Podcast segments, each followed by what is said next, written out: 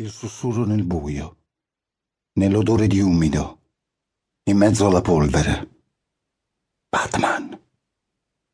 Un fruscio del mantello che fende l'aria davanti al viso di Dodo. Batman. Non lo vede Dodo, perché è buio. Buio più della notte, più del ripostiglio che ha nella sua stanzetta, quello la cui porta non si chiude bene e spesso si apre da sola cigolando. La stanzetta, calda. La stanzetta, col poster dei Vendicatori, con la raccolta degli album e quella dei pupazzi sulla mensola, sistemati in ordine di grandezza e di storia, che quando la cameriera pulisce poi, lui le deve rimettere a posto tutti. Al pensiero della stanzetta, dei Vendicatori e dei pupazzi, spuntano le lacrime e Dodo le ingoia. Buio qui dentro. Il buio è sempre pieno di rumori. Il buio non sta mai zitto. Nella sua stanzetta lontana, Dodo aspetta ogni sera che la porta di mamma si chiuda e tira fuori la piccola luce di quando aveva tre anni.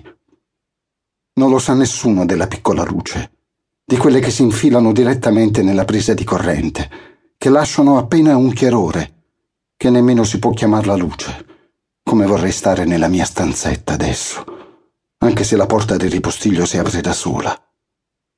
Dodo ricaccia indietro le lacrime e sussulta un fruscio nell'angolo in fondo. Non saprebbe nemmeno dire quanto è grande quel posto, di certo non si mette a esplorarlo. Batman, invoca stringendo la manina sudata attorno al pupazzo. Fortuna che ti ho portato con me stamattina a scuola. Pure se mi rimproverano, pure se dicono che i giocattoli a scuola non si portano, che ormai sono grande, ho quasi dieci anni. Tu ed io lo sappiamo però che tu non sei un giocattolo, tu sei un eroe.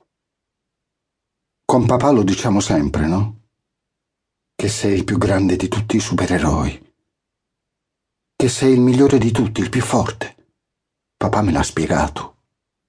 Quando ero piccino, e stavamo ancora insieme, quando mi prendeva a cavalluccio sulle spalle e mi diceva: tu sei il mio piccolo re, vedi, e io sono il tuo gigante, ti porto dove vuoi. Papà me l'ha spiegato perché sei il migliore tra gli eroi e perché non hai i superpoteri.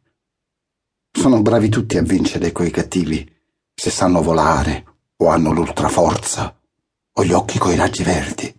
È facile così.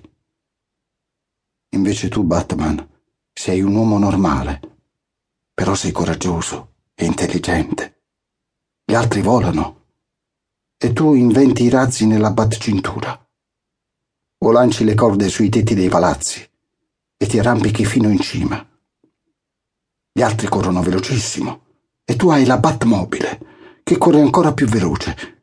Tu sei un eroe tra gli eroi, Batman, perché hai il superpotere più superpotere che c'è, il coraggio. Tu sei come il mio papà. Non l'ho detto a papà che di notte piglio la lucina dal cassetto. Non voglio che pensi che io non ho il coraggio. Il problema è che sono ancora un poco piccolino, ma tutti dicono che assomiglio al mio papà e lui è forte. Sai, Batman, anche se sei un eroe e sembra che tu non abbia paura di niente, io lo so che un poco di paura in questo stanzone buio, dove ci hanno gettato dopo averci presi, ce l'hai perfino tu.